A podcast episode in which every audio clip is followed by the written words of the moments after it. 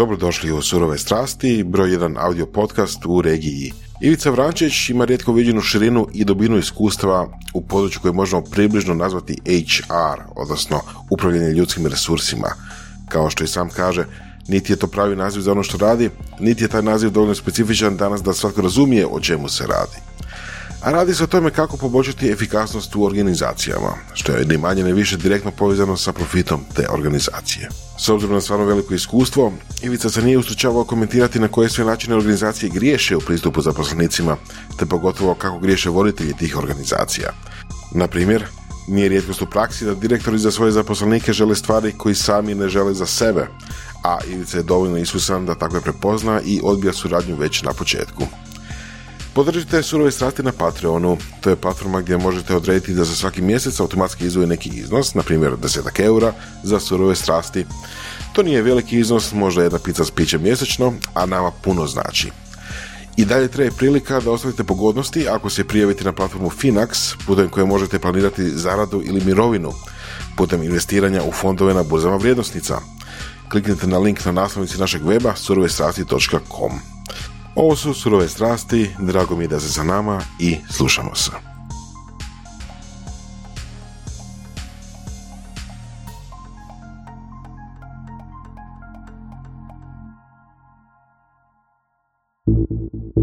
Mm, ovo su surove strasti.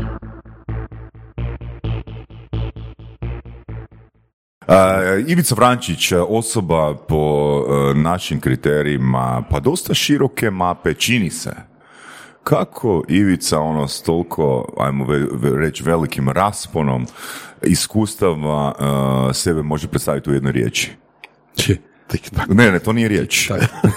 tik tak, tik tak, tik tak. Uh, I to nije riječ. šarenilo. e to, e to, Evo e ga. to, da. Evo ga. da. Eto, Ivica nam dolazi po e, preporuci e, Vedrana Sorića, znači, ne znam zbog čega uopće smo slušali Sorića, s obzirom da je njegova epizoda jedna od najlošijih ikad e, objavljena na Surovim srastima, ali iz nekog razloga je drage i znamo povjerovati svaki treći do četvrti put. Da. Da, hoće se ući po kožu. On ima taj skill, ono, šarmer, onak... e, Hoćeš reći salesman? D- Da, salesman. Svaka bi ga majka. da, stvarno je. A, kad si ti upoznao s Vedranom? Ti si predavao je, na Kotrulju, je, jel da, tako? on je meni bio student. On je meni, e, sad ubi me koja godina, nemam pojma, jer na Kotrulju sam bio deset godina u paket, u kompletu, onda je bila pauza, sad sam ponovno. Tako da, nema, mora biti prije 2016. Ok, što je to kod e, polaznika e, kod rulja što ih toliko oduševi kod tebe? O, pitaj njih. Najbolji, ajde ovako, e, najbolji kompliment kojeg sam dobio, ne znajući koliko mi je to važno, e, jedna polaznica, meni draga osoba, jedna osoba iz poslovnog hrvatskog svijeta, onako mi je rekla, slušati tebe, to je ko slušati Springstina. E, to je ono bez prestanka cijeli dan, na kraju izađeš e, znojan, a mi oduševljeni. E sad, što ih oduševljava, nemam pojma. Ali e, e, zašto mi je najbolji? Zato što mi je Springsteen najdraži.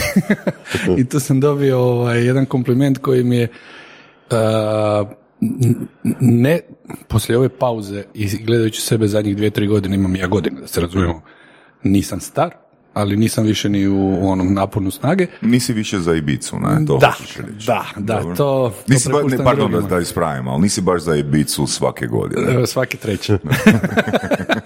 E, ali da, znam se onako, znam se zanijeti, znam se bezrezervno ono dati. Evo, valjda, valjda je to to, nemam pojma. Ja bi to nazvali strast. Pa, e, ajde sad da ovako ja vama vratim, malo mi preizliza na riječ. Pa mi se možda u podcastu koji se zove ali, reci, pa da, da, ne razumijem ja zašto je komentar, nego može, možemo nazvati to. Dobro. Ja bi, ja bi možda rekao, možda je pretenciozno, ja bi mogao, možda rekao iskrenost. O, dobra riječ. Čekaj, iskrenost je pretenciozna riječ po tebi, da? Pa, neki ga mogu tako shvatiti, zato je sam rekao možda malo Ok. pretenciozno. A Ivice ovako, znači s obzirom da si predavač i e, s obzirom da znaš oduševiti ljude, što, kako bi ti rekao, da li bi rekao da postoji nešto poput dosadne teme? Da li postoji dosadna tema? Pa mislim da teško bi, ne ovako kad me pitaš što teško bi je, teško bi je pronašao temu koja je dosadna. Osim da šutiš pa je onda dosadno. Mislim, o čemu ovisi ishod pre- predavanja? Mislim, e, to, to je jedan od najčešćih komentara koje ja čujem, e, ti imaš zanimljive teme. Ali ono što, što mislim da ljudi ne razumiju da, da ne postoje zanimljive teme. Ja mislim da nije stvar teme s time. Mislim da e, ono što e, e, sebe hvatam, prije sam se manje hvatao, danas više razmišljam o tome. E, e, Kad si u poziciji predavača, bilo kakvog ostolom, znam da su tvoja iskustva slična ili ista, e, pa nekako uđeš na svoj način. E, Uvijek si negdje malo na granici. I ono što sam osvijestio je da pazim da e, forma ne pojede sadržaj. Zanimljivo. U, to je još jedna jako dobra tema, da. Jer za čast ti, e, e, recimo, mene sto puta su zvali, hoćete nam doći biti motivacijski govornik? Ja kažem, nemam pojma što je to. Jer da znam što je to, prvo bi svoju djecu znao motivirati. To ne uspijeva. Ali ako hoćete da pričamo o nekoj temi koju ja znam, to može. Dobro, ok.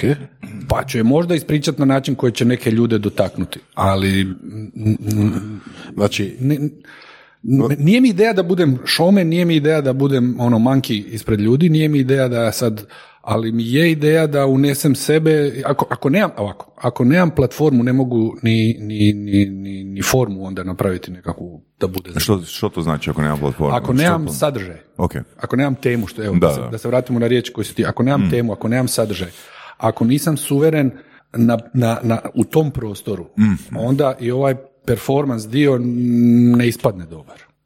A, to je ona competence, confidence is competence, jel? Otprilike. Da, da. Otprilike. Mislim, možeš biti a, performer, možeš biti samopouzdan, možeš imati dobar nastup, a, jedino ako fakat vladaš tematikom, I- i- vladaš materijom. Istina, istina. Dakle, ajde, kad već govorimo o tim nekim treninzima koji su jedan od mojih poslova, nisu jedini, i, a, nekakav kurikulum treninga je relativno mali. I u zadnjih nekoliko godina uveo sam još temu dvije. Ali ja nisam bio zadovoljan u početku mojim performansom. Zašto? Zato što mi još materija nije sjela bila do kraja. Znaš, kad ti sjedne, a, ako- dok nisi naučio, dok nisi prošao na par sto tisuća kilometara autom, pa teško čak možeš i pričati sa suvozačem. A kamoli mu pričati viceve dok voziš. E, ali kad si prošao milijun kilometara, onda možeš i pričati viceve i piti kolu i... ne Pive, znam šta- pive, pive, pive, pive. ok, dobro, piti pivu. ili nešto, ili možeš raditi paralelno puno radnji i onda, Da. onda, onda možeš napraviti tu formu, ajde, ajde. E sad, tu sad dolazi druga opasnost, da u nekim trenucima forma ne pojede sadržaj. To, to ne volim. Jel imaš neki primjer di, di bi forma pojela sadržaj ili je pojela sadržaj? O, kako bi to, iz- kako bi to izgledalo da forma pojede sadržaj? Uf, brutalno. Brutalno. Ajde, kad si već spomenuo studente na postdiplomskom, mislim, kad ja odem, uh, ok, dam studentima u početku da se predstave.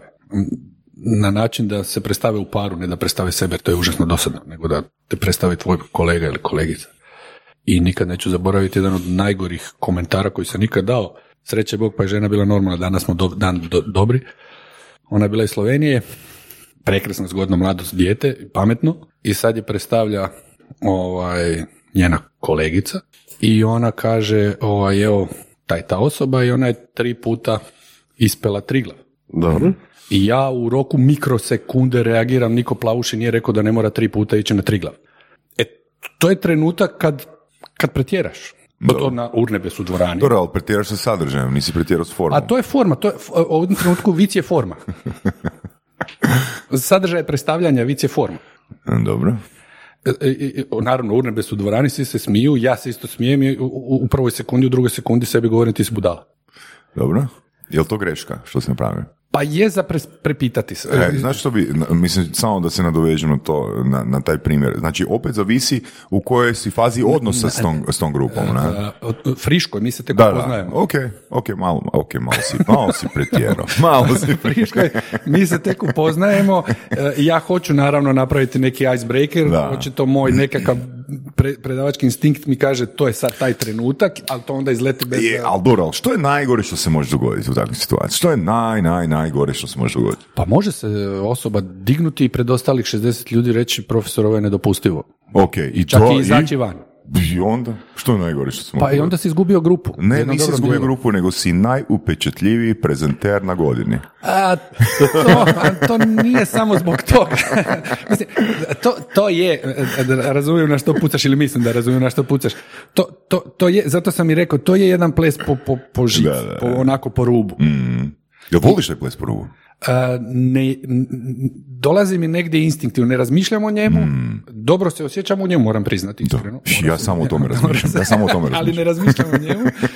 A, a, I ispadne efektno, ali moram priznati da tek zadnjih godina razumijem da što je druga strana tog ruba i da možda, me, možda sam sad malo i u nekoj drugoj dinamici zbog toga nego, nego prije 5, 6, 7, 8 godina. Na drugoj dinamici ne razumijem čega. Pa onako malo dosadnije. Znači, ti si sad dosadniji nego prije 5-6 godina. Ja sebe procjenjujem tako. Samo, a, a što je bila ta druga strana? Pa druga strana je to da forma pojede sadržaj i da onda odeš, znaš, o- o- ovo je sad, ja sam rekao, ovo je curi, o, aha, rekao sam vic, znači ja moram govoriti viceve, pa ću sad govoriti viceve, a zaboravit ću zašto sam ja ispred njih. Ok, znači sad namjerno ne bi govorio viceve. Pa, ne, ne, onda on, Da se suzdržavaš. A, a, a neću. Samo, Ne, ne, samo ne, ne. viceve o plavušama. Ma gle, mislim, go- govorio bi viceve, naravno, ali, ali taj trenutak osvještenja ti kaže, ok, nastavi, samo pazi. a, ne, a ne prestani, to Znači, ja sam to imao godinama i onda sam odlučio ignorirati taj glas u glavi. Pa dobro, glasovi u glavi nisu loši. Uglavnom se ne svadim s njima. to, to je, to je onaj, to je onaj, ne, nemoj, nemoj, nemoj, Ne, uga- nemoj. Ali taj nemoj nikad ne funkcionira. ne, baš mora. Uglavnom se ne svadim s njima, ali ima trenutaka kad se teško nosimo jedan s drugim. da, Bože, da, Bože. da. Ovoga, kak si ti pronašao svoju iskrenost prema, prema komunikaciji, prema eh, HR sadržaju, prema emocionalnoj inteligenciji? Svoju iskrenost. E, c- Ciljano instinktivno. Dobro. A, gle, kak, ako je u pitanju komunikacije, tu imamo slušalice, mikrofone i sve. Ja se znam zezati da sam, e, ja imao Facebook kad Facebooka nije bio, ja sam ko klinac bio radio amater. I još uvijek sam. fora. Kad smo uredili kuću, onda je ženi bilo šta će nam sad antena kraj kuće te, ali to su neka ogromna čuda su sve. Dakle, ta potreba da komuniciram je očito kod mene bila uvijek. E, zašto sam odabrao faks, nemam pojma. Ček, ček, sam malo, radio amater. To su bili oni klinci koji u susjedstvu se niko nije s njima htio družiti. Ne, ne, ne, mi smo bili obrnuto. S nama su se svi htjeli družiti jer smo se mi hvalili kako smo se upravo čuli s Amerikom, Novim Zelandom i to pa smo bili... to su, ovi vaši, To je- su, to je ovi dobar vaši nisu bili pravi Da, radio, da, radio, da. radio, danas je to bez veze. Danas klinac dođe i čuo sam se sa, preko Facebooka sa nekim iz Indije. Da, mislim, da- danas to, je- kažem, zato kažem, to je bio Facebook prije 40 godina. Da. Da. I, I tu je negdje valjda taj zametak komunikacije. Uh, kad sam završio psihologiju, i ostao sam raditi na faksu, ali mi je, u svo poštovanje, dakle svih ljudi divnih koji za tamo rade, malo mi je sredina bila autistična. Malo mi je falilo kontakta mm, života. Dobro. E, a radio sam u području statistike i psihometrije, dakle ako hoćeš brojke i to možemo, možemo o tome. E, I nikad neću zaboraviti, bile su vrlo, vrlo, vrlo rane 90. ili još 80. nisam ni siguran. I onda je došla jedna velika donacija knjiga iz Amerike, stručnih, i došla je neka knjiga, pitaj Boga, nešto organizacijska psihologija i, i human resources, to, pazi, to nemam pojma što to jest. Nemam pojma što to jest. Ali zašto, to je bio, tog trigera se sjećam. I? Samo naslov. E, ne naslov, nego knjiga, pa onda ajmo. Pa ajmo, ajmo drugu knjigu, ajmo treću knjigu, Kako se osjećao kad si čitao tu knjigu prvu? Jel se sjećaš osjećaja? pa onako ko Zen Greja kad sam čitao. Ono, kao indijanci, pa svi, pa uzbuđenje, pa turbo, pa ovo, pa to bi ja mogu. Ali di? Investiranje nije za svakoga. Investiranje može biti za vas ukoliko možete izdvojiti 20 eura i 15 minuta za otvaranje računa. Ukoliko posjedujete 20 eura, započnite s Finaxom na www.finax.eu. Da, da, da. Govorimo o 92. treći. U ono vrijeme HR kod nas, da. Da, ali, ali, uz jedno veliko ali. I onda je valjda neko htio, nešto htio ili neko htio da odem u Zabu sredinom 90-ih, koja je imala HR koje danas mnoge firme nemaju. Ok. Tada. Ali uz to, dakle, ja sam imao šefa koji je meni, koji naravno su bile, koji su ugdje kod selekcije, politički pritisci, nemam pojma, Zaba je takva meta.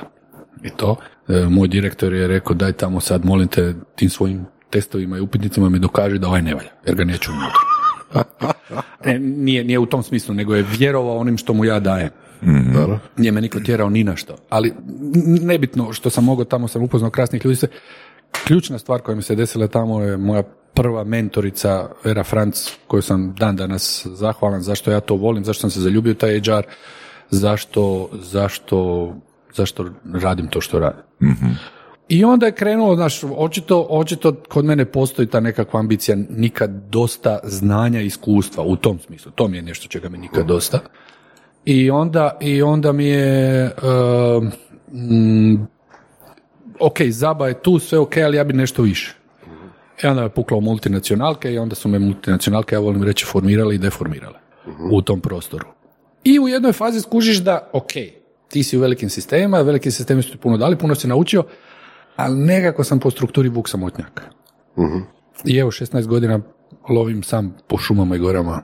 Dođemo, doćemo do toga, mislim, kao, i bi se to nazvalo freelancer, ili? Pa ajde, zovimo tako. Ok, ali doćemo do toga. Da. Prije toga me zanima jedna stvar. Spomenuli smo puno puta uh, HR uh, i u ovoj epi- epizodi i prije, ali mislim da nikad nismo baš nekako Ne, rekli što je to. Nismo, nismo niti išli u dubinu Da. oko HR-a, zato jer svi ljudi koji ovo slušaju znaju točno što je to HR. Vjerojatno zato nikad nismo. Da. A, ajde, ajde, malo riječi. ovako. Znači HR, human resources, znači HR. Ajmo ovako, human uh, uh, uh, reminds, što bi rekao jedan moj, ovaj, ali dobro. Uh, dakle, uh, svi znaju što je coaching, svi znaju što je team building, svi znaju što je psihologija, svi znaju što je HR. Dakle, četiri stvari koje ja, kojima se ja navodno bavim.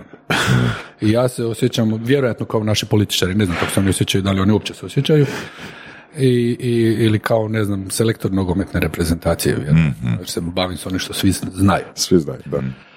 A kad sam otkrio što je HR u dubokoj fazi korporativne karijere, moja, Tako kasno. moja, zadnja, moja zadnja korporativna pozicija, od čovjeka koji opet, opet fantastična priča da me, ne- da me nešto povelo i spojilo s njim, drugi sastanak senior tima, ja sam dio jeli, elite, ja sam dio uh, uh, vitezova okruglog stola, i drugi sastanak, na prvom me pustio, ali na drugom je došlo, ovaj, on ulazi i onako pred svima, e, ispričavam se što ću na engleskom jer je to u originalu bilo tako, Misliš psovat na engleskom? da, rekao je, Ivica, what is your salary budget as percentage of net sales revenue?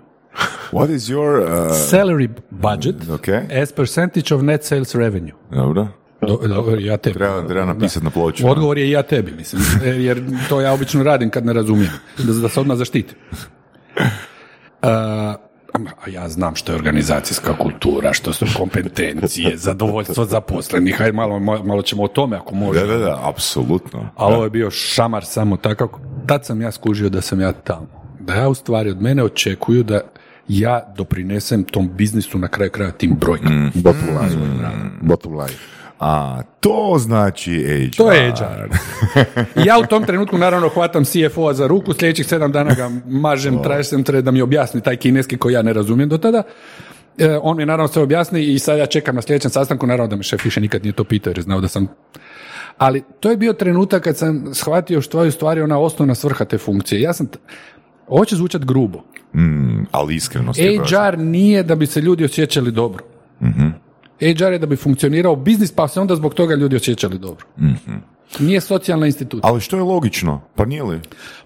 Valjda bi tak trebalo biti. Jer gle, mislim, jedno, jedno od, uh, jedna od rečenica koju sam pokupio, koja, koja me onak zamislila uh, u, u nekoj knjizi ili više njih, nemam pojma, je da svi zapravo radimo na proviziju. Da, zapravo, apsolutno svi radimo na proviziju. Znači, Ovisi ko je- kako pišeš, ali da, okej, Da, ali, ali, e, znači, za prodaju je normalno da radi na proviziju, ali zapravo i HR-ovac radi na proviziju, jel tako? Mislim, da ishod... Pa na ishod, neki način da. Da, Is, ishod HR-ovca je ono da poveća produktivnost, način, da, jer da, produktivnost da, je ta da, koja u biti da. povećava taj, uh, Da. povećava profit i oni imaju veću proviziju, na? Pardon. Ma, mislim, ali sad da malo, ok, ajde ovo s provizijom, razumijem, ali ne znam da li prihvaćam u ovom trenutku 100%. Kužim, kužim. Ku- kužim, ali... Nisam niti ja. Da, nije, nije, nije mi do toga, ali uh, da se sad vratimo na taj HR. Ono otrcano, ali istinito. Iza svega na kraju stoje ljudi. Pa iza tog bottom line u PNL-u stoje ljudi. A, I ako, prvo i osnovno, najčešća greška, nije HR tu da se bavi ljudima u firmi, Naravno, nego je management taj da se bavi ljudima u firmi. naravno. A HR je tu da bude full support nekim procesima, znanjima, ili ne znam čemu, čemu svem ne.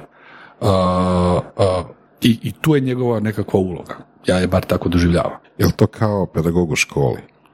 Na neki način može biti, da u smislu suporta učiteljima. Znači, U recimo, smislu, svi su učitelji i on je učitelj? Da, da, ali, on i zna metodologiju kako pomoći učiteljima da od klinaca dobiju najbolje. Ok. Pa m- možemo tu paralelu super, povući. super. Možemo tu paralelu povući. Možemo tu paralelu povući i to je to. Je to.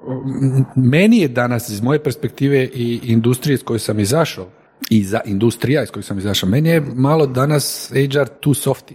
Tu softi, A da? u kom smislu? Pa previše mi je malo, da me ne neko krivo shvatio, znaju svi koji me znaju, koji sam zagovornik toga, ali previše mi je, previše mi je priča o well-beingu, o no, ne stresu, o, mislim, pa život je stres, biznis je stres. Točno, Ivice. Uh, uh, Dobro, a a što bi onda trebao pričati o onda- bottom line produktivnosti, ne, ne, ne, ne, ne, ne, o ne, izračunu ne, ne. prekovremeni? Ajmo, ajmo ovako, evo mu uzeti taj nesretni primjer zadovoljstva zaposlenih.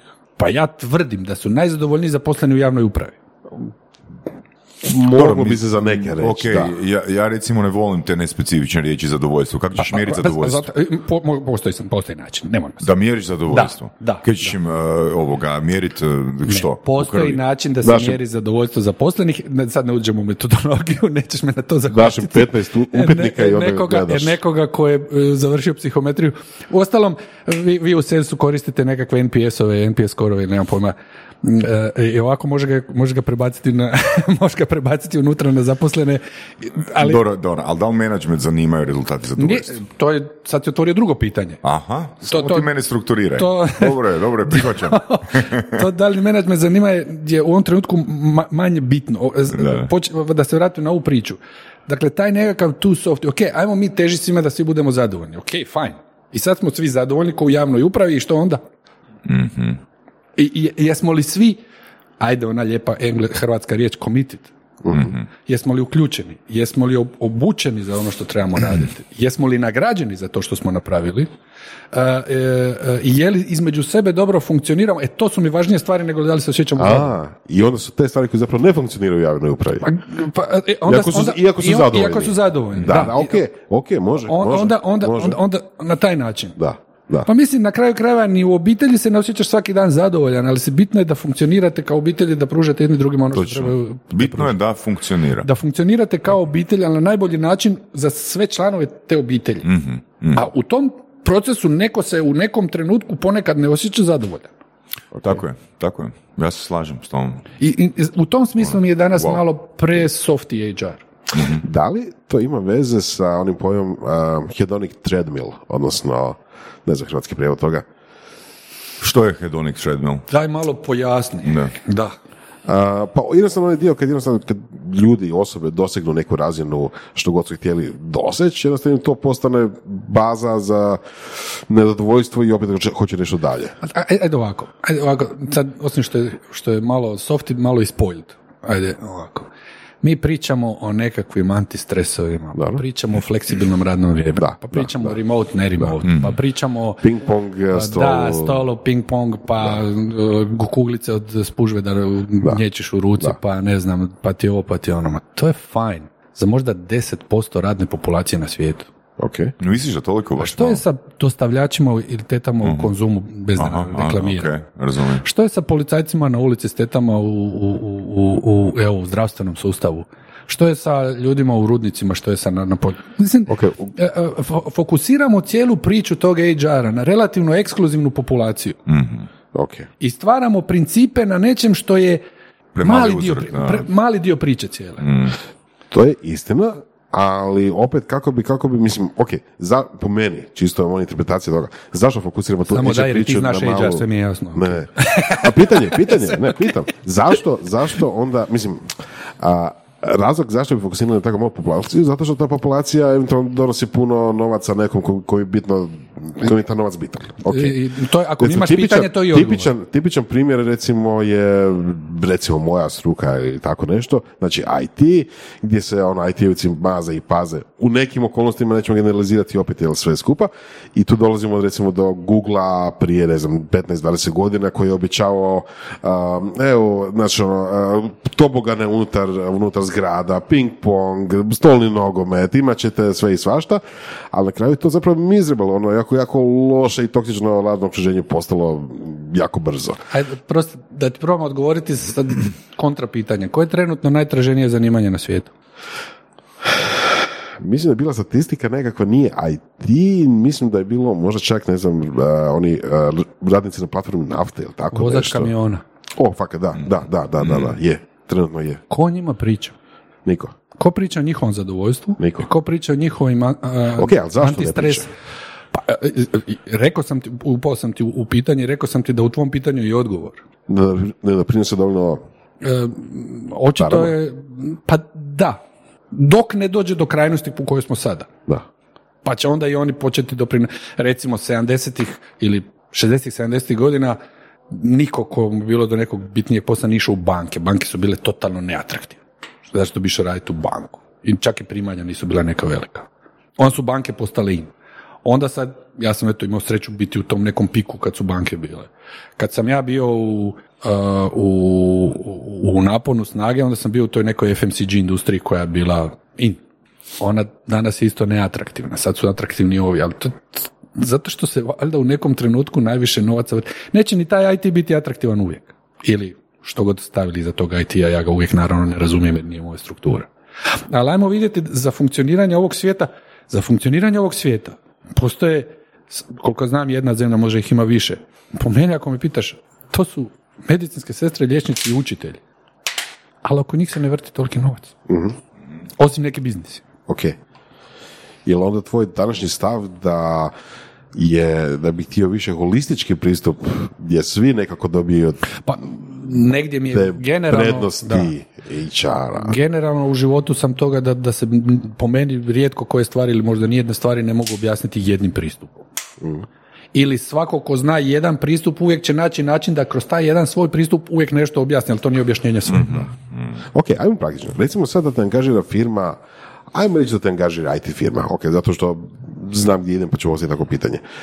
I ta IT firma, ok, se sastoji od, naravno, od IT-evaca, developera, programera, ali se sastoji od određenog dijela menadžera, pravnika, čistačica ili čistača, vozača službenih vozila, znači tipa recimo da je udio recimo IT-evaca u toj firmi 20%, možda 15 u nekim slučajevima, sve ostalo su ne IT-evci, ali opet radi u IT firmi. Ok. Dove do tebe za glavnog HR-a, na kog se ti fokusiraš? Nemam pojma. Na ovako postavljeno pitanje nemam pojma. Ok. Trebao bi puno, puno, puno više znati u kojoj su nekoj fazi. Ok, ajmo drugo pitanje. Na, ko- na koga bi se ti htio fokusirati? Da li bi se da li bi, da li bi htio posvetiti pažnju i, i, i recimo domarima? Svima. Da? Svima. Dobro? Apsolutno svima, mislim, uh, uh, svima i ako hoćeš, evo, Saša, ti si na početku spomenuo, nismo još do toga došli, valjda hoćemo, do emocionalne inteligencije. A svima i njihovim međusobnim odnosima. Tome bi se posvetio. Možda sad je preblesav odgovor. da, zvuči malo, djeluje malo abstraktno, ali znači, mislim da je bolji smjer, umjesto da idemo u, u, u to da Ivica iskonstruira neku situaciju, Da. a, da je možda bolji a, smjer z njemu, da objasni, da uzme neki primjer, znači ti si tek ušao u neki sustav i kako si ono po koracima a, Pa, pristupio Ajde, ajde ipak, možda, možda, možda sam bio malo nefer prema odgovoru za tebe sad kad dalje procesiram, obično to s godinama dođe, ne, nadođe. Ali recimo, a, kad me firma pozove za onako jedan, ne za isporuku treninga, to je ok, ali kad me pozove za neki širi pristup, onda je meni prva osoba s kojom želim imati ozbiljnu interakciju CEO. Mislim, tu je priča o ribi glavi jasna. Dobro. Dakle, ta firma funkcionira kako funkcionira. Najveći ponder dolazi od te osobe, nije jedini, ali je najveći ponder dolazi od te osobe. I mnoge dinamike koje se događaju u firmi se događaju zbog te osobe. svi koji su živjeli, radili u nekoj, pogotovo srednjoj ili većoj firmi, ma i manjoj, ali srednjoj ili većoj i, i doživjeli da se nije ništa promijenilo, samo se promijeni prva osoba, imaju iskustvo da se nakon nekog vremena rade u drugačijoj firmi. E, n- U, u, Da, u- u načinu, Dobro, ok, to je načinu tvoje iskustvo, to je tvoje- dakle, ok. dakle, CEO je prva osoba na koju se fokusiram ili nastojim ili, ili ne, možda inzistiram pretjerana riječ, ali, ali na neki način i to. Jer ako nećemo, uh, recimo, tipično pitanje, uh, kad je u pitanju konzulting kojeg radim, najčešće ili gotovo isključivo konzulting radim u području organizacijske kulture. E tu inzistiram, tu priča ne ide ukoliko ne radim s prvom osobom. I ako su me pozvali da hoće mijenjati organizacijsku kulturu, moj prvi sastanak, prvo pitanje sa CEO-om je, ili CEO-icom, koliko ste se vi osobno spremni mijenjati. Tu kreće. Jer, jer, jer, jer, jer, kažem, najveći ponder dolazi od tu. Ok, dobro, samo je pitanje malo uh, sugestibilno. M, zašto pitanje nije postavljeno a, jeste li se vi spremni mijenjati? To je još sugestibilnije, da ili ne. Pa da, znam, Da ali, ili ne? ali ovime, ovime otvaraš okvir, znači pretpostavljaš da jesu. Ali zašto pretpostavljaš da baš jesu? zato ja bih što- ono direktno pitao, jel jeste ili ne, niste? ne, ja, ja, ja baš Aha, da upravo- ne izgubiš klijenta. Ne, ne, ne. U, to, gled, ja, ja sam se ustajao i odlazio velikim, nažalost, moju impulsivnu dalmatinsku ili ne znam dinaritsku, ja sam se ustajao i odlazio sa velikim klijentima i prestao raditi. Nije to uvijek ispravno, nije to nešto zahvaliti se, ali nemam taj strah. E, e, e, e, odgovor druge strane, mislim, ti ćeš to znati najmanje jednako ako ne i bolje od mene, ali odgovor na to, kol, početak odgovora na to koliko ste se spremni mijenjati će meni dati puno više materijala Je, točno, za, kasnije, točno. za kasnije nego da li ili, ili, ili, ili- To- to mi je ili- jasno, I, to mi je i zbog toga je To mi je jasno. to ta vrsta Znači, ali to je recimo pitanje koliko ste, Da. je su- super je pitanje jer o- o- o- otvara okvir, znači pretpostavlja da, jesu spremni, Pa, jer, jer, jer, jer da jesu, jesu te tako jer su me angažirali, Tako je. oni hoće, oni očito hoće, E, možda ne znaju, što je fajn, ali mene zanima upravo taj motivacijski element. Mhm. Jer ako nema tog motivacijskog elementa, ne moraš ni znati kako se to radi. Mhm. Zato si na kraju krajeva nekog angažirao. Ali ako nema tog motivacijskog ele- elementa kod glavne osobe, onda nema smisla da krećemo u cijelu priču. Ok. Imam jedno možda, možda malo perverzno pitanje, ali... Perverzno pitanje. Blockchain. Ne još. ali, je- jesi imao kad iskustvo da ti dođe recimo taj CEO i kaže, ok, ja sam, možda ne tim riječima, ali ono, ja sam savršen i hoću da svi ostali se poredaju po meni. I to je tvoj posao. A, jesam. Nisam na taj način, ali ak- ako uzmemo ovo je lijepo hrvatski exaggerated, but, ali ne na taj način. Da, naravno, ali, je bi- ali- bilo je, evo recimo, friška priča gdje sam angažiran od uprave, od uprave jedne velike firme koja radi i u Hrvatskoj, nije Hrvatska, da pomognem upravi da se kao tim počnu slagati. Ok. I inicijalni input uh, mladog čovjeka koji vrlo uspješno vodi tu firmu je bio ja hoću da vi radite s njima kako bi oni bolje radili sa mnom. To je implicitno, Da, da, da, da. da. implicitno ovo, ovo što si ti sad postavio. E, E sad, ne da bi dobio klijenta ili izgubio klijenta. E, Negdje moj možda hint koji dolazi negdje iz, iz trbuha ili neko je rekao, on, malo sam ga, tu smo malo naravno imali priču, pa je on negdje na pola pristao da ipak povremeno i on bude uključen. Sad već radimo godinu dana, on je stalno uključen. E, e, ne zato što mi njegova uključenost meni više ili manje komercijalno donosi ili ne donosi, nema, nema veze s tim. Sam da razjasnimo, radi se o treningu ili se radi o HR Radi usluzi? se, radi se o, o, o, o timskom coachingu. Ok, znači nije uh, HR usluga. Ali, ali, je, ali implicira Da, da, ovo da, da, pitanje. da. Da, da, da, Ok. Impl- implicira ovo pitanje. Recimo, kad radimo organizacijsku kulturu, kad me pozovu u, u- da bi s njima radio organizacijsku kulturu, ako glavna osoba ne želi biti uključena u proces i to delegira da je to dio HR-a, ja ne radim jer ja ne znam kako bi to radio. Mislim, tu sad smo stvarno puno tema otvorili, mislim da ono, fakat bi intervju ovaj mogao potrajat. Pa ajmo onda pokušat, potruditi se izvući maksimum iz ovih kratkih tri pol sata. E, Daj nam, molim te, ajde, na brzaka, što, što je to jednostavnim jezikom organizacijska kultura? Sve ono što vidiš u firmi. od ljudi. Sva ponašanja koja možeš vidjeti. Ok, Ne, obično se to brka, ne ono što osjetiš kad uđeš. ok. To je posljedica i to je bliže nekoj organizacijskoj klimi, nego ono što vidiš, kako se ljudi ponašaju. Znači, postoji razlika između organizacijske klime i, I organizacijske kulture. I, or- i zadovoljstva, I i, zadovoljstva. i, i- dakle, to su sve različite priče. Sve imaju svoj zašto, da se razumijemo, ali organizacijska kultura od svih tih, ajmo reći, HR-ovskih, makar ja nikad ne želim da da je to ekskluzivno HR-ovska, a, ima najveću i neupitnu korelaciju sa rezultatima. Znači, kultura. Kultura. Ok. Dakle, to su sva ponašanja koje vidiš. To je ono od, ja znam reći ovako, od to kako su ljudi odjeveni. Dakle, ako si u već spomenutim bankama, onda, e, muškarac si, onda se od tebe očekuje da imaš odijelo u nekoliko nijansi plavih ili sivih. I to je to. I da si tako obučen. A ako si u IT firmi, onda se od tebe očekuje da si obučen. Bravo. Ponekad. Makar ako i nisi, neće niko primijetiti. Da. Ali svi će primijetiti ako dođeš u odijelu i kravati. Da, da, da. To je strano. Od, od toga kako te pozdravljaju ljudi e, na porti kad si ušao. Kako se između sebe oslovljavaju. Koji su neki rituali u firmi. Kako se radi. To je ono kako se radi posao. Ok, dobro. I si, ti sad si, ajmo reći, uzet ćemo HR vanjskog konzultanta. Dobro. da proradi na e, organizacijskoj kulturi. Dobro. I sad, ja sam HR vanjski konzultant, ulazim u IT firmu ili ne znam, uh, svejedno, i ulazim unutra, e, znači u zgradu i sad ja što radim? Znači ja bilježim te obrazce. A ne.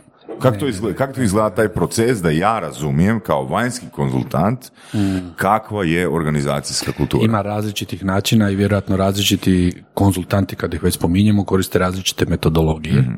Kako da što prije saznam od- od- da. kakva je organizacijska kultura? Pa danas nije problem. Danas odi e, na nekakav e, forum i samo ukucaj kako izgleda raditi u točka.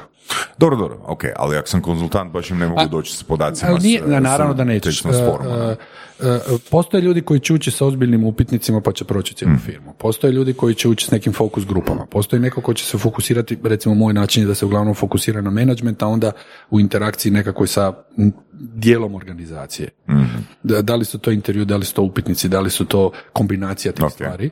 Dakle, gdje dobiješ nekakvu priču, kakva je trenutno. Ona je I što pratiš? Pratiš odstupanja. E, pa sad, sad ovako, dakle, a, a, ako želiš, mje, postoje firme koje žele osnažiti postojeću organizacijsku kulturu Dobro, i ne mijenjaju puno toga. ok. Postoje firme koje žele promijeniti.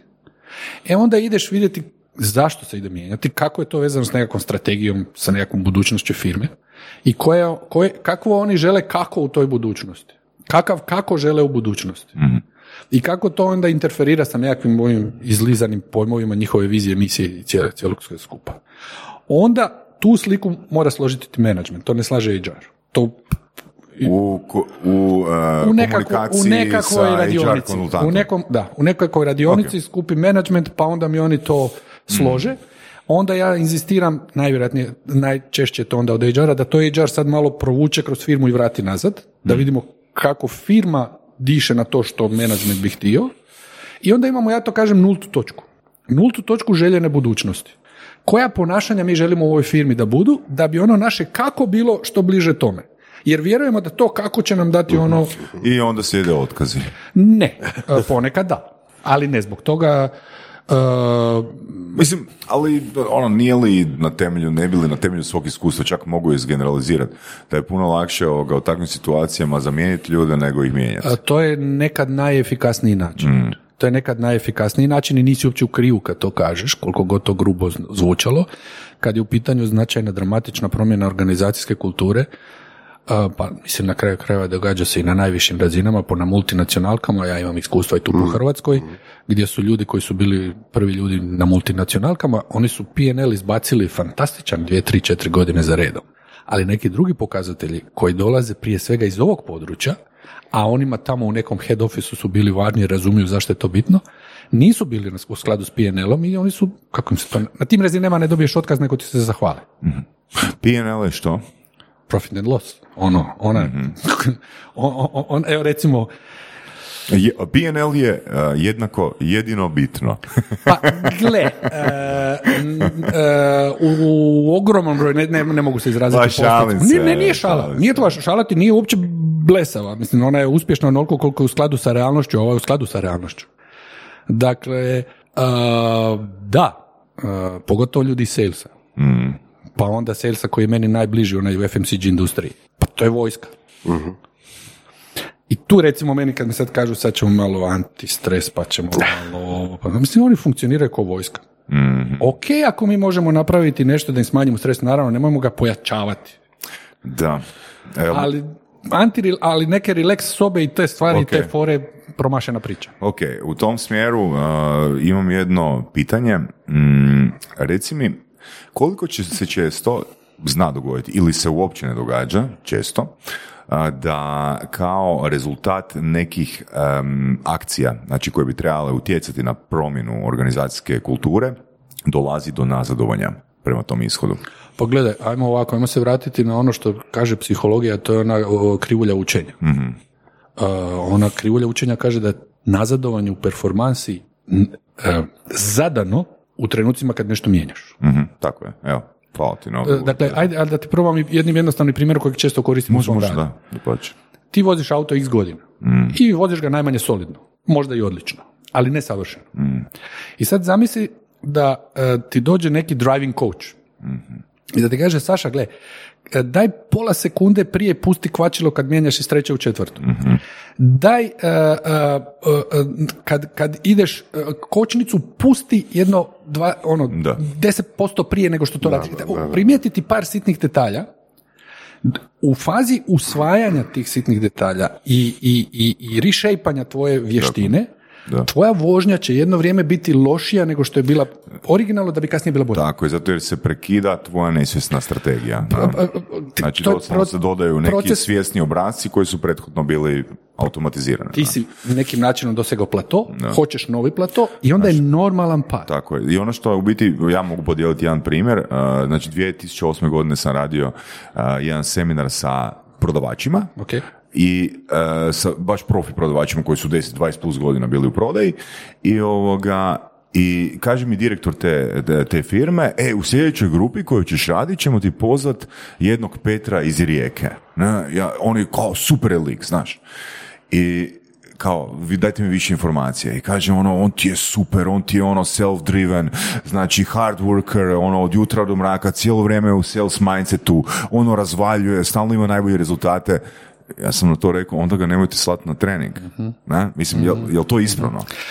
Pa, ja, ja bi uvijek... e, Ja, ja mislim da, ja mislim da to ne treba mijenjati, ne? jer de- definitivno došlo bi, došlo bi do ovoga e, sukoba između svjesnih obrazaca i njegovih E, automatiziranih tek- nesvjesnih obrazaca. Sad si tek otvorio temu o kojoj bi mogli danima.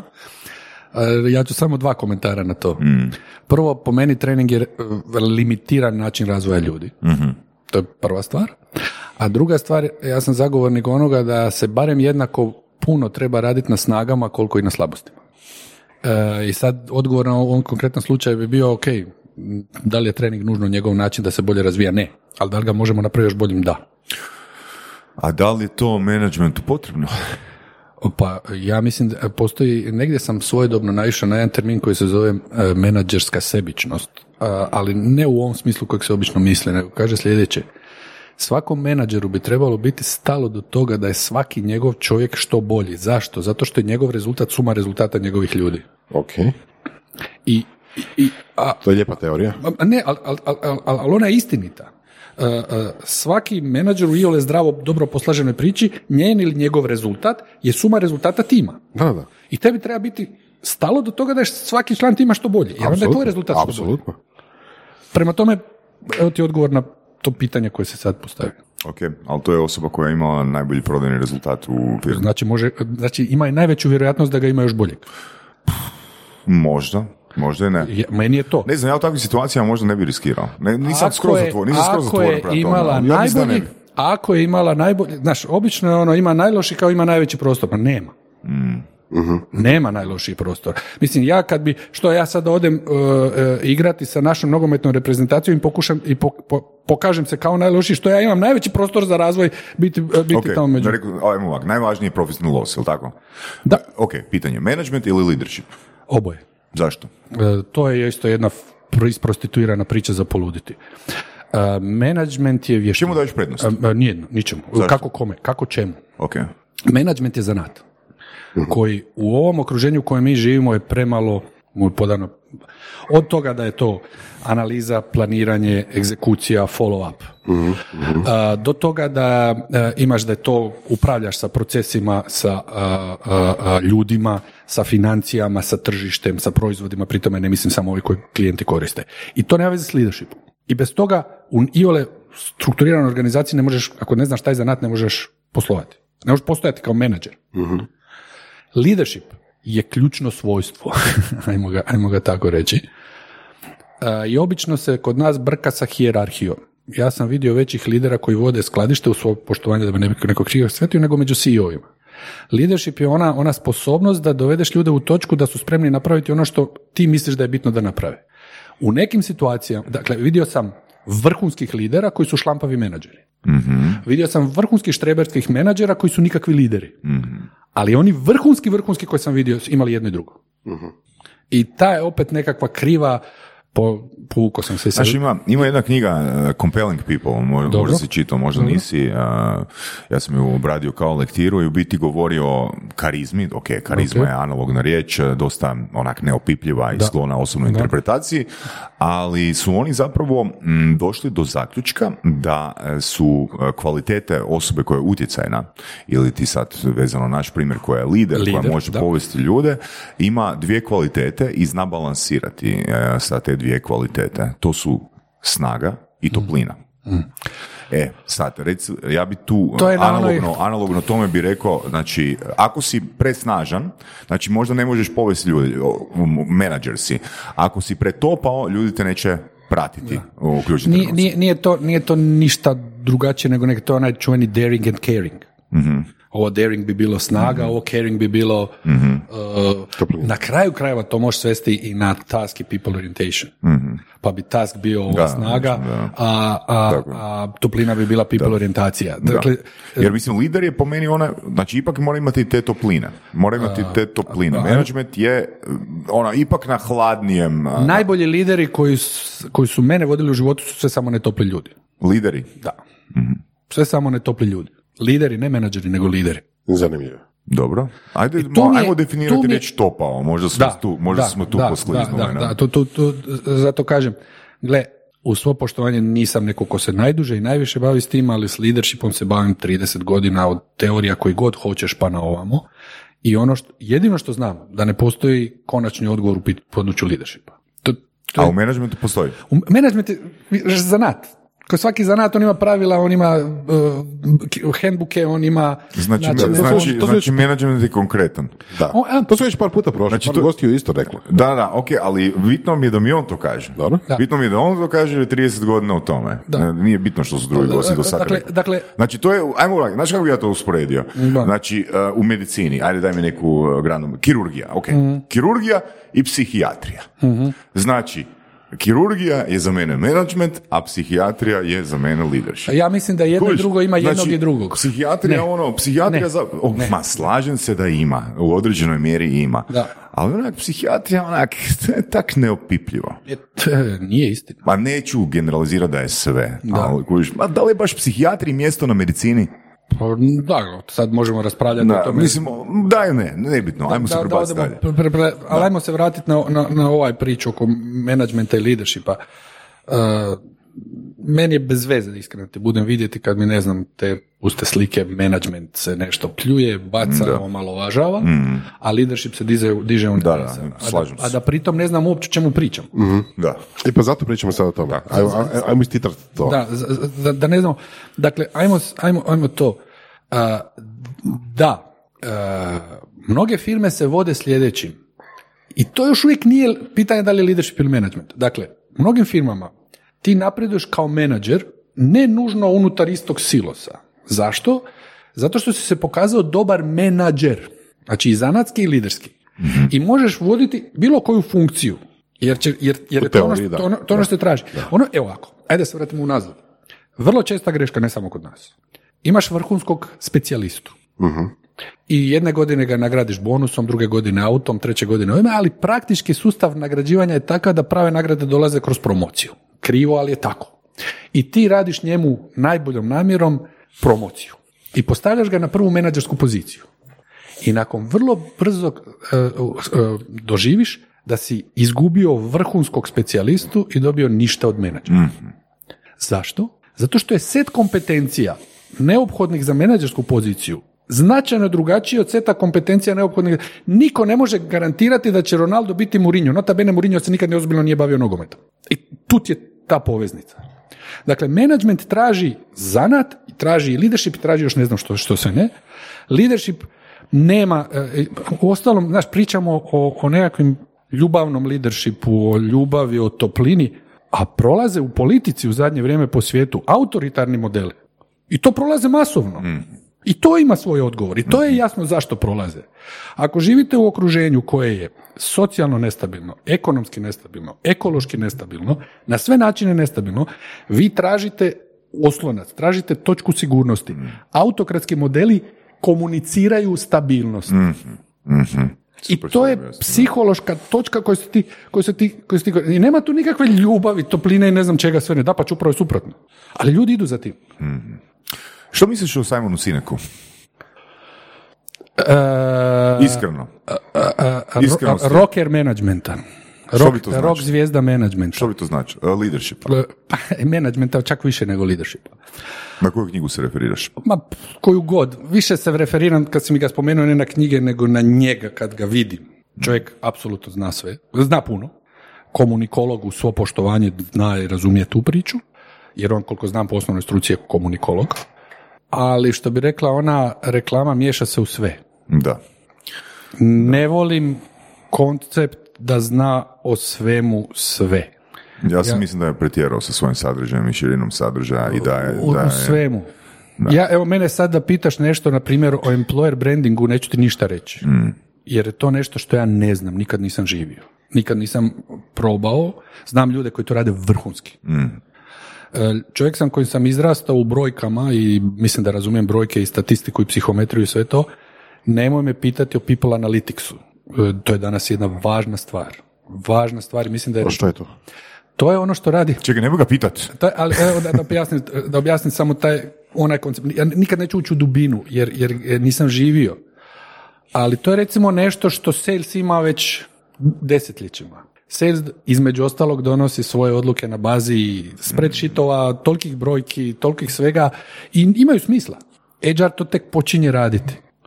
I raditi neke kauzalitete i neke e, e, e, uzročno-posljedične odnose i regresijske odnose između stvari u firmi, ali bazirane na brojkama.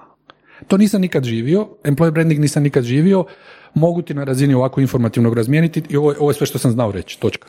Ok. E, to je moj izbor, to je moj put, to je moj način i nije jedini, a najmanje najispravniji. Ali generalno osjećam iz ne znam kojih razloga da u sebi imam otpor prema ljudima koji onda u, u- na sve što još se događa, e, to ne znači da Jack nema... of all trades.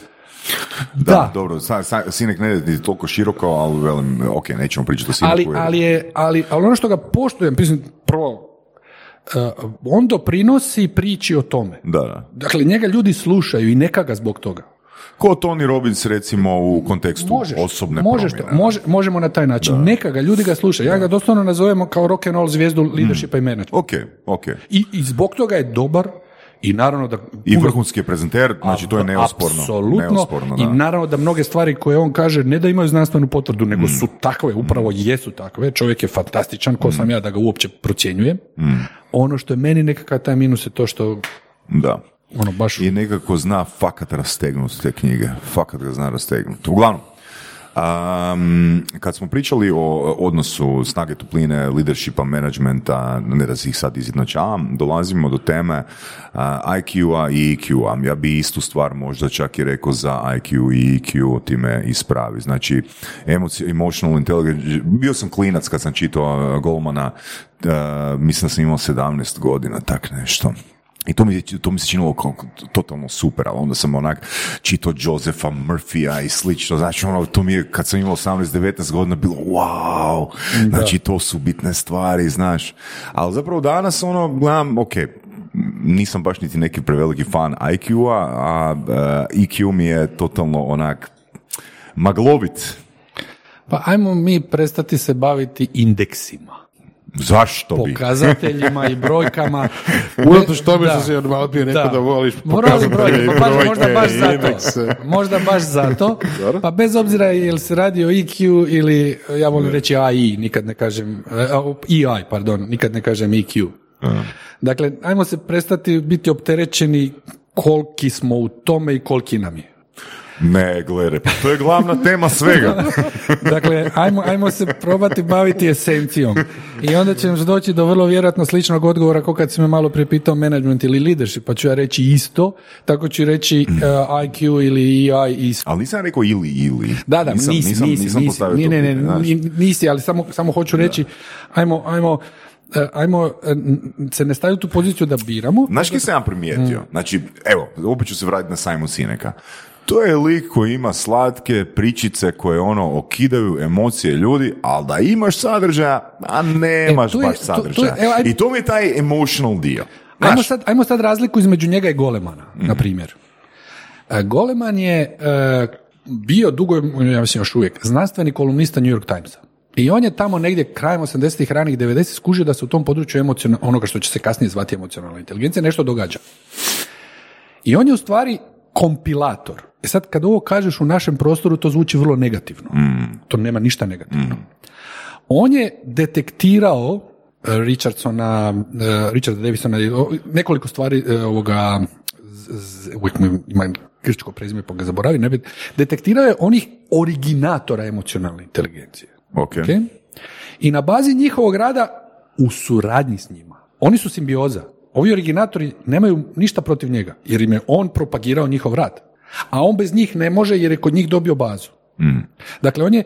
I sad Znači, je- on je lider, a oni su bili ne, menadžeri. nisu. Ne, ne, ne mogu na taj način. Jedni i drugi su bili u nešto. Nećeš me sad na sve uhvatiti u to. Se sad nas tri za stolom ko je lider, ko je menadžer, nemam pojma. to je sad E, znamo kako se ovo iz Grčke, sjetio sam se. zemekis. A, Barki Bartokom, Balki Bartokomus, jel je? Ne, ne, nije. Nije ovaj. E, sad, sad, ajde vidimo će se uspjeti vratiti. Poslije svega. e da, razlika, po meni, ključna razlika između njega i Sineka jest što Sinek je naravno i prije svega predavač, onda i znanstvenik. I on ima neku svoju nišu u koju je ušao i sad on nju vrti. Ali je ne širi i ne bazira toliko znanstveno koliko Goleman sve ono što radi bazira na znanstvenom radu drugih i stalno ga proširuje. I on ga zna na lijepi način interpretirati. Ali da se vratimo dva pitanja unazad kod tebe. Kad sam ja studirao psihologiju prije mhm, dana, e, onda da si onda rekao nešto što da, da se nešto zove emocionalna inteligencija, ne da bi pao na ispitu, nego bi dobio veto da uopće prođeš kroz faks. Da. Jer to je bilo ko ono ko hla- to je Hereza. oksimoron, to je bio oksimoron. Da, da, da. Naravno da je možemo pričati da je emocionalna inteligencija jedan jedan konstrukt koji je onako atraktivan. Da, da. I okej je. A, Marketinški je prijemčiviji, jel hvala Bogu. Imate fantastičan proizvod ili uslugu? Ne znate kako probiti gatekeepere? Sasnici.com. Mi probijamo gatekeepere, a vi zaključujete posao. A, ova kognitivna inteligencija je nužna. Znaš, ja ovako, kad počnem pričati ljudima o emocionalnoj inteligenciji, znaju oni koji su me već imali prilike slušati, ja stavim jednu sliku da bi razradnio to. Jedna je ovaj, kako se zove, ona iz velikog praks, praska, Sheldon, a drugi je Forrest Gump. I onda ja sad pitam, koga bi odabrali kad bi trebali nekoga da vam pomogne u rješavanju kompleksnih problema? O, o- odabir je jasan. A ja koga bi trebali nekoga, kad bi trebali nekoga ko će vas iskreno slušati, ko će vas u slučaju loših stvari staviti na rame i nositi kilometrima, ko će se za vas poboriti za bilo što što vam je bitno, koga bi onda odabrali? To je, to je jedno i drugo. Dakle, mi u životu stvari trebamo oboje. E, e, ova kognitivna inteligencija, zato ja sam recimo danas imam veliki upitnik, neću reći da sam protivnik, nego imam upitnik prema nečem što se zove umjetna inteligencija, artificial intelligence. Jer krećemo od psihologijske definicije koja kaže da je inteligencija snalaženje u novim prostor, u novim situacijama. Ja još uvijek mislim da se radi o machine learningu, a ne o artificial intelligence. Jer što go, još uvijek, koliko ja znam, moje znanje je limitirano, ali sve ono što rade te novi sustavi su oni na bazi onoga što smo upucali u njih. To je točno i danas je pojam AI uh, i, i, i struke se gleda isto kao marketički pojam koji zapravo trenutno nema smisla. Možda jednom bude. Ali da je machine nema. learning, to je. To je machine learning, fine. Da, to je tehnička definicija i ti možemo dalje raditi. Ali AI je on iz SF-a. E, e sad, nama treba ta kognitivna inteligencija, treba nam u životu, treba nam da se snađemo u novim situacijama i da zapamtimo i da učimo i da sve. Ali nam treba i ova druga. Na kraju krajeva, proces donošenja odluke, to je za nepsihologe obično malo teško za razumjeti. Proces donošenja odluke u nekim situacijama, u mnogim situacijama, više emocionalni proces nego racionalni proces. U većini situacija. Evo ti, evo ti primjer, daću ti primjer nakon prošlog, dakle onog za, za prvog lockdowna, prije Mhm. sad već koliko godinu i par mjeseci. Sretnem čovjeka s kojim radim inače, on je inženjer, on je IT-ovac, on vodi ogroman sektor inženjera i IT-evca i mi smo puno radili o emocionalnoj inteligenciji, svemu da on to pohvata. I uvijek je radio otpor, jedan vrlo direktan tip, meni krasan čovjek. I kaže on meni, ne, sretnemo se uživo, nakon jeli, 4-5 mjeseci online rada. I kaže me, ne mogu više. Ja kažem, što je? Ne mogu više donositi odluke. Ne mogu više kad ne vidim, sad kužim ono što si mi pričao. Ja ne čujem kako su oni uzdahnuli kad ja kažem. Ne, čujem, ne vidim jesu li prekrižili ruke. Ne, ne osjetim, je li- dakle, to su sve ti sitni signali koje naš mozak obrađuje, ali to nije kognitivna inteligencija. To je emocionalna inteligencija na bazi koje onda neko donosi odluke. Mi to radimo svaki dan. Dakle, znam da me nisi pitao jedno ili drugo, ali mislim da kao ljudska bića trebamo oboje. Ono što je Goleman svojim radom do- do- donio, on je pokazao koliko je taj segment saturiran u bilo kojoj vrsti uspjeha.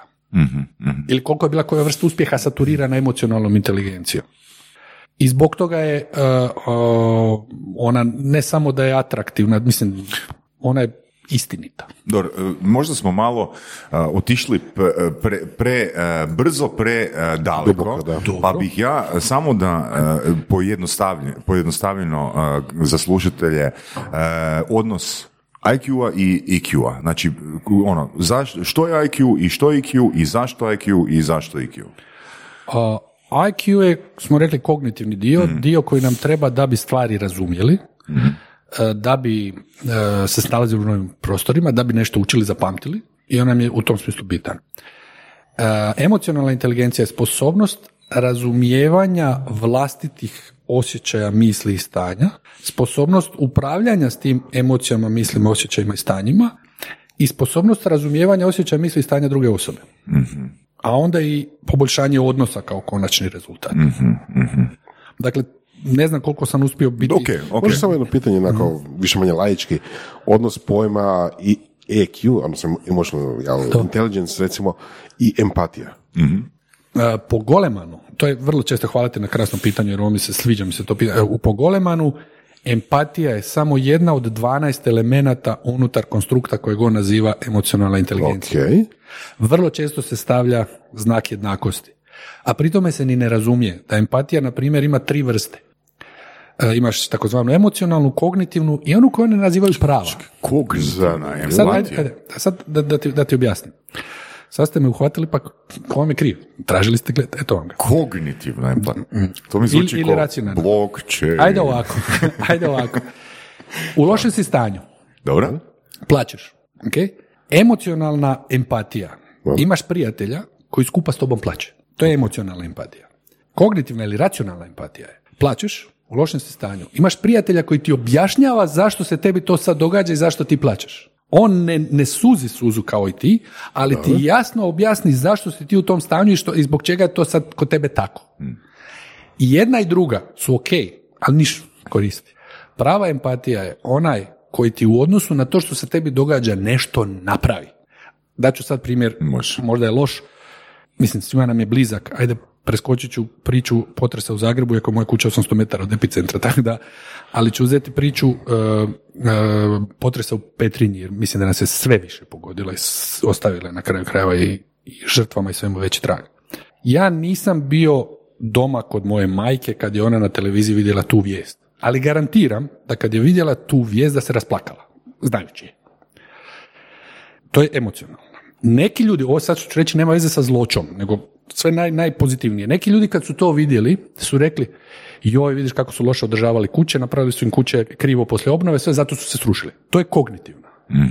Neki ljudi su natrpali puno auto nečega, sjeli u auto i otišli u Petrinju. To je empatija.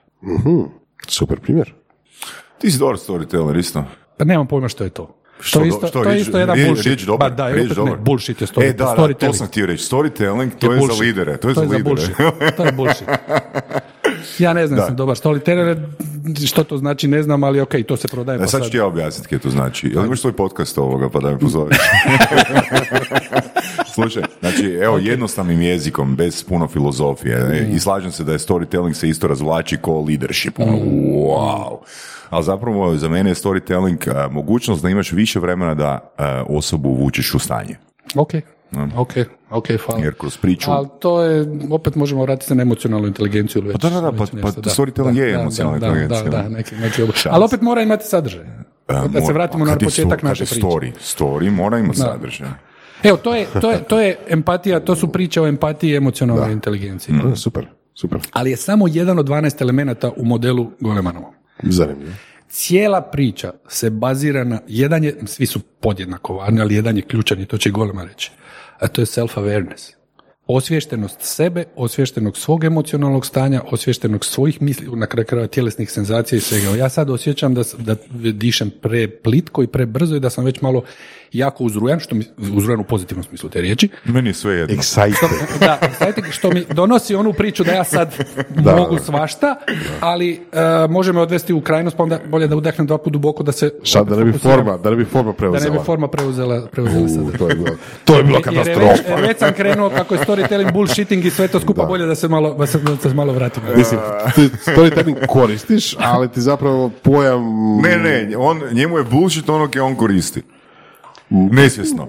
Jer ako, i- Ima ako, ne, ako, ima si u nečemu, ima, ima, ako, ima. Si, ako si u nečemu dobar nesvjesno i onda kad neko počne pričati o nečemu drugome, što to postaje svjesno, onda je to bullshit. Na? Znaš, isto koji za vođenje, znaš. Ajde Isto, čekaj, čekaj, isto koji za vođenje. Ka- Kao za vođenje je bullshit. Ali to govore iz perspektive zato jer oni nemaju problema sa zavođenjem. A ne razmišljaju onih ono možda 50-60% muškaraca koji imaju problema. S perspektive nekoga koji je u nečemu uspješan, nešto je Ma bullshit. gle, svaki pojam, pa i pojam storytellinga sigurno ima svoj smisao, ima svoju, ako hoćeš i neku teorijsku ili bilo kakvu osnovu, ima svoje zašto. Ali je problem upravo ovoj riječi koju si ti jednom malo prije rekao, prostituiranja. M, vjerujem da će se mnogi kolege koji se bave istim ili sličnim stvarima ko, ko, ko što se ja bavim a, a, složiti se s ovim. Ja sam prestao, ima jedno deset godina govoriti da se bavim team buildingom. Okay? Danas, prije su naši roditelji išli na izlet i ubili su ne znam koliko janjaca i to se zvao sindikalni izlet. Da, da, da. A danas ubijemo istu količinu janjaca i odemo na paintball i to se zove team building. I svaka birtija koja drži do sebe organizira team buildinge. Što nema veze sa osnovom. Ja sam prestao govoriti da se bavim team buildingom kad me jedan čovjek pitao ti se ono baviš team buildingom. Ja sam rekao da. A onda ti imaš paintball puške. dakle, team building ima smisla. Team building je određena aktivnost, ima svoju teorijsku priču, ima svoje zašto, ima svoj doprinos, ima sve. Tako vjerojatno je storytelling. Ali je problem te prostitucije Slažem koja se. vrlo brzo, vrlo brzo dođe Ali, ali aj- ajmo se vratiti opet i na inteligenciju. Znači, ako se sjećate, negdje, mislim da je to bilo kraj 90-ih, početak 2000-ih godina, kad je izrazito popularna a, bila priča oko, odnosno sadržaj a, oko jedne osobe, Toni Buzan. A, Znači, kako Mind mapping. funkcionira vaš a, mozak, snagom uma, biti genijalac, bla, bla, bla. I sad ono što je u biti Toni Buzan napravio, ili njegov tim, A, u jednoj knjizi od tih ili dvije je spomenuo pojam inteligencija. I vjerojatno je dobio dokaz da su brojke bolje kad priča o inteligenciji. I on je išao isprostituirati inteligenciju do besvijesti. Napisao je 20 knjiga o različitim inteligencijama. Znači vidio je tu marketinški potencijal i uf, jednostavno 20 komada. Opa. Kužiš? Evo, to je u biti za mene To, prostitucija. to je, to je, to je Da, upravo, da, da, da, i da. to je, to je još gora prostitucija jer dolazi od autoriteta. Pa ajde, ljudi koji su laici pa to krivo koriste, bože moj, imaju pravo na to. Ko što ja ne znam puno stvari u logiku, mogu reći blockchain.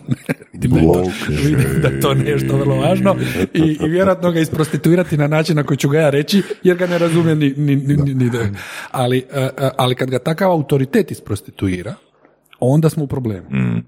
Pa onda dobijemo, mislim, mi se smijemo jednom nogometašu kad stane ovako pred mikrofon i mora nešto reći poslije utakmice kako je nepismen, kako je- a ne smijemo se jednom fizičaru kad bi otišao na nogometni teren kako ne zna napraviti, i za ono treba inteligencija, samo druge vrste. Mhm. Jasno, jasno. Ili, uh, uh, uh, uh, Dobro, sad, sad ideš u smjeru da, ono, da ne, ne mora znati svako sve ili da ne može znati svako sve. Ne, ne, ili? ni- nismo ni posloženi da, ima- da možemo sve. Ne, ne, ovo nije znanje, ovo je jednostavno različita vrsta inteligencije. Ok. A da se ona prostituira, mislim, ja hvala Bogu više, jako malo sam po nekim portalima, ne znate, ali prije dok sam toga bio više, pred, pred- jedan od najvećih hrvatskih portala me vuko ono, testirajte svoju inteligenciju. Meni se to testiralo na trećoj godini faksa i znam kolika i znam da je napravljeno kak se spada i ne treba mi to. Ali me stručno privuklo. I otvorite to. I onda u stvari uvidite da se ne radi ni o kakvom testu inteligencije, nego se radi o testu za daltonizam. Dakle, kad imaš one uh, jedan obično krug, gdje imaš puno da, da, bablića imaš razne nijanse, to nema veze s inteligencijom. To detektira daltonizam osobe. Ok, znači radilo se nekom skupljanju lidova za nešto. jel? Nemam pojma zašto se radilo, ali hoću reći iz takvih priča, Da, kriva, Aha, znači aha, ljudi kriva, stvaraju, ljudi stvaraju svoje Ili- definicije. ili, da. na primjer- Team building jednako Da, paintball. da, ili na primjer, ja svima ubijem e, iluzije kako su inteligentni, jer svi se sjećaju kako su na e, pregledu za vozački rasturili e, test inteligencije. To se svi sjećaju. Sve sam riješio 100%. Pa ja kažem, znaš što? Ta grupa testova e, koja se koristi na vozačkom e, spada u takozvane namjerno oslabljene testove. Jer nije ideja otkriti genijalca, nego idiota. Svaka čast. Dakle, Vrh. nije problem što ćeš staviti genijalca za volan, nego ne smiješ staviti idiota za volan. Nice. Makar ih ima, naravno. Nice. E, Dakle, čekaj, to stvarno tako? Mislim, to je stvarno tako. To, su zakon namjerno kao- oslabljeni testovi. To se zovu namjerno oslabljeni Ne, testovi. ne, ne, taj dio, ali da nekog odbiju vozačku Gle, to ja ne mogu sad ući. Vjerojatno ima, jer na hvala Bogu to je ima i takvih to ljudi. se stvarno sjeća kad, kad ono, sa 17-18 godina, svi se hvale koliko su dobro To riješili. to, to je, mislim, očekuje se od prosječnog čovjeka da ga riješi 100%. Tebi je i, e, cilj u, e, detektirati onaj lijevi dio distribucije. E, To je, to je cilj. Ima i takvih ljudi, bože moj, takvih. Da. I nemojmo se smijati nečim što ne znamo kako je kod nas. Nemojmo smijavati nekoga kad ima toliku inteligenciju koju mi ne znamo kakva je naša. I ja ne znam čovjeka koji misli da ima ni- nisku inteligenciju. Da. A ona se distribuira po, po zvonolikoj distribuciji. Dakle, ima nas jednako na lijevoj i na desnoj strani distribucije. A najviše po sredini.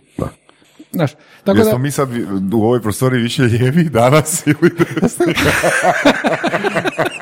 ne znam za vas. S ovim- Ne, ne znam za vas, ja svoju poziciju znam. Ti si ispred. Ne, ne, ne, ne. Centar. Ti si centar. Ja sam strogica. Dobro, s obzirom da nemamo alkohola trenutno, u ovom trenutku, ko zna. Ovoga, ti si Ivice i knjigu neku da? Ovoga, ja nisam pročitao i jednostavno zato jer sam pročitao sve Buzanove knjige. ni- nisam ni tvoju, nisam ja tvoju, pa smo jedan jedan. Moju bolje nemoj. da, ovaj, pa gle, vjerojatno razumiješ proces. To je jedan prekrasan proces u životu, traje 4-5 godina. I Voras isto pisao, Opa. pisao knjigu. Moj, moj proces je od 3-4 tjedna. E, moj- da, ali Voras je napisao knjigu na temu Blockchain. A to je internet fora, za sve, sve što je ono, nedefinirano i maglovito je blockchain. Da. Ok. E, ja, ja sam probao nešto što mislim da nije maglovito, bar iz moje pozicije i upravo ovo o čemu danas pričamo. Mm. Priča, pokušao sam u toj knjizi pričati o ljudima u biznis okruženju kroz nekako četiri ili pet četiri ili pet e, poglavlja gdje svako završavam upravo sa menadžmentom i leadershipom u odnosu na, na to poglavlje. mm Organizacijska kultura, pa što je menadžment u tome što je leadership. Selekcija, pa što je menadžment, što je leadership. Razvoj, pa što je menadžment, što je leadership. Dakle, to, to su motivacija, što je menadžer, što je leadership u svom smislu. I završavam s jednom riječju kojom ja završim i neka od svojih predavanja, na primjer, na, kad imam predavanja o, na Kotrulju koji sad se predmet zove people management, ne human resource, jer je human resource funkcija, a mm. svaki menadžer bi trebao znati menadžirati ljude, pa je bolje govoriti o people managementu kroz menadžersku poziciju nego o human resource I ja završavam uvijek s jednom riječu, bez namjere da budem patetičan, jer ko što je valjda već vidljivo nisam patetična osoba, a ta riječ je ljubav. Tom, tom, tom. Jer mislim da ona, ona istinska prava, na kraju krajeva i čini ovo što vi radite, strast. Bez nje, sad se vraćam, ne, neću, neću se vratiti, nije bitno. Dakle, Knjiga, je, knjiga je nastala kao jedan meni predivan proces gdje sam shvatio da sam, ja sam u van koronskom razdoblju otprilike 150 noći 20 godina bio svake godine u hotelu. I u avioni, kamioni i ostalo. A kako sam stalno očito nemiran u tom području, nekako sam htio to vrijeme iskoristiti. To ne znači da nisam i dodatno vrijeme ukrao svojoj familiji radeći na toj knjizi. I ona je jedna, jedna realizacija mene u jednom trenutku, ja doživljavam i kao neki pik svoje karijere, ali nije knjiga, nego je meni dan danas nejasno otkud Dave Urlić. Dakle, mi ga nismo tih imena dotakli. Dakle, postoji jedan guru HR-a na svijetu. Jedan čovjek koji je stvorio pojam HR-a koji je najveći guru, to je Dave Urlić. Otkud on u mojoj knjizi i otkud je on napisao predgovor moje knjige. To mi je i dan danas nejasno. Čekaj, čekaj, samo malo. Uh, ti, ta knjiga je self-publishana? Ne, nije self-publishana, ja sam našao izdavača u Americi. Ti si car? Dakle, ja sam... Meni, koji, koji izdavač? Uh, izdavač to je Technics Publics, te, ili Technics Publication, ovako nešto, publishing, Technics Publishing. I oni nisu generalno, tek su sa mojom knjigom ušli u područje menadžmenta, mm. se bavili uh, big data i, i ostalim stvarima, nešto, okay. nešto oko toga. Uh, ja sam imao knjigu bio sam u kontaktu s Ulićem, onda smo se sreli, eto imam priliku komunicirati s tim čovjekom, sreli smo se na jednoj konferenciji, čovjek je izdao 30 knjiga, završavao je svoju 30. knjigu, ja sam ga pitao da me uputi za e, izdavača, on je rekao, gle, ja pišem 30. pa mi je jednako teško naći kao i prvog. A onda sam preko nekih poznanstva došao do toga, dobio sam izdavača, onda sam rekli, a bilo bi dobro da imaš i predgovor. A onda sam ja uh Onda mi je Ulić rekao, daj mi pošalji tu svoju knjigu pa ću vidjeti jel ti ja mogu, u stvari, pardon, ja sam joj poslao da bi on vidio da li bi mi pomogao u pronalasku izdavača. I onda je uh, rekao je, gle, nemam ti izdavača, ali evo ovo ti mogu napraviti od srca, evo ti predgovor. Kad sam došao u Americi sa predgovorom Dave Urlića, to, to se obično stavlja, znaš, onako one, mm. one okrugle naljepnice, predgovor napisao da, da, da, endorsed. Jer to je za ljude koji nisu u tom području, to, ja i to volim reći, to je kao da napišete knjigu o nogometu, a onda vam predgovor skupa napišu Guardiola, Klopp, Ancelotti i Mourinho. On je jedan u, kad je u pitanju HR. I to je nekakva moja profesionalna realizacija. Ja ne vidim što može biti iznad toga, osim da on i ja skupa napišemo knjigu, što se vjerojatno neće biti. Još 29 knjiga. Da, ne. naravno da bi ja danas drugačije malo napisao knjigu nego prije, to ti je vjerojatno isto mm. poznat osjećaj ali stojim iza nje, meni je ona jedan dragi dio moje. Pa mislim ono ako recimo samo si pogledaš ono neki svoj timeline. Da. Znači bitno je samo da, ja osobno vjerujem, bitno je da samo da si u tom trenutku u vremenu da je čovjek ponosan na nešto što nije bitno sad da li je pet godina poslije ono ponosan I, i dalje jesam, da. li bi neke stvari drugačije bilo, što je valjda normalno, to je normalno, što je normalno, što je valjda normalno, ali da sam ponosan, a moram ti priznati do kraja malo izbunjen i dan danas otkud on u mojoj knjizi. Pa čekaj, pa neka nije on rekao da će napisati pregovor. Pa on, on je sam uzeo to, da ja ga nisam tražio. Bravo, Dobro, onda ne trebaš biti zbunjen. Pa, ali... Hoćeš reći ponosan i na to. Ponosan sam i na to, naravno, ali znaš... Ono- ali ja sam recimo ispravno empatičan. ok, hvala na razumijevanju. Hvala što osjetim tu tvoju. U ovom trenutku racionalnu empatiju mi pokušavaš objasniti da ne moram biti tako. Jesmo li nešto, jel, jel smo li nešto ono propustili? Ja ovoga bi, reći? ja bi još Da, nešto, reci, ja bi još reci. nešto pitao. Ovaj, a, malo ćemo se vratiti malo sa temom, ali a, kad si pričao o tome, o menadžmentu, ok, i raznim firmama koji si prošao, i kad si pričao o tome kako menadžment bi trebao ili uprava trebali zadati cilj, kako organizacija, kako kultura treba izgledati za ne znam, na, na x godina i tako nešto. Pa koliko se zapravo razlikuju te želje i pozdravi između firme i firme? O, iznenadio bi se.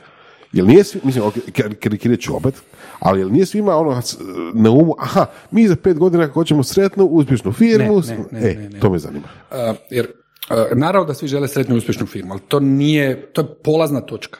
Ok. Mi, ovdje, mi ovdje moramo detekt, definirati ono kako. Ok. To je organizacijska kultura koja, koja- dakle, svi počnu od pretpostavke hoćemo uspješno to, ali, ali taj kako, željeni kako, ima naravno jedne elemente preklapanja, ali je različito od firme do firme. Jel to je kako čisto, je li kako operativna razina u smislu, aha, ne znam, odjeli će biti malo drugačije Ne, formirani? ne, ne, to nema veze sa strukturom. Kako odgovara, kako ćemo se ponašati? Jedni prema drugima, Dobro. između sebe i prema van. To je kako. Ok, a htio malo još pojasniti što onda znači taj, taj, ta različitost među firme i do firme. A, Opet, kroz primjere, jel to mi je, to mi je nek- neko najlakše. Da li to znači, recimo, ok, sad detektirali smo recimo da, ne znam, dva odjela ne, ne komuniciraju dobro, pa je dio toga kako da će oni bolje komunicirati? Ne, Nego? to je između toga, ali to sad si otišao već nekoliko koraka naprijed. Dobro.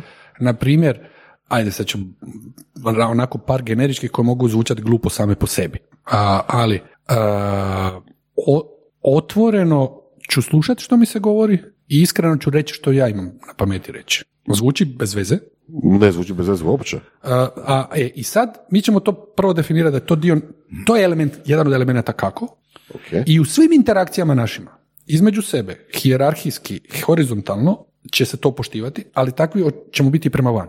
Ok. Ok, ali, To je taj kako. ali to je jako primjenjivo na svaku firmu.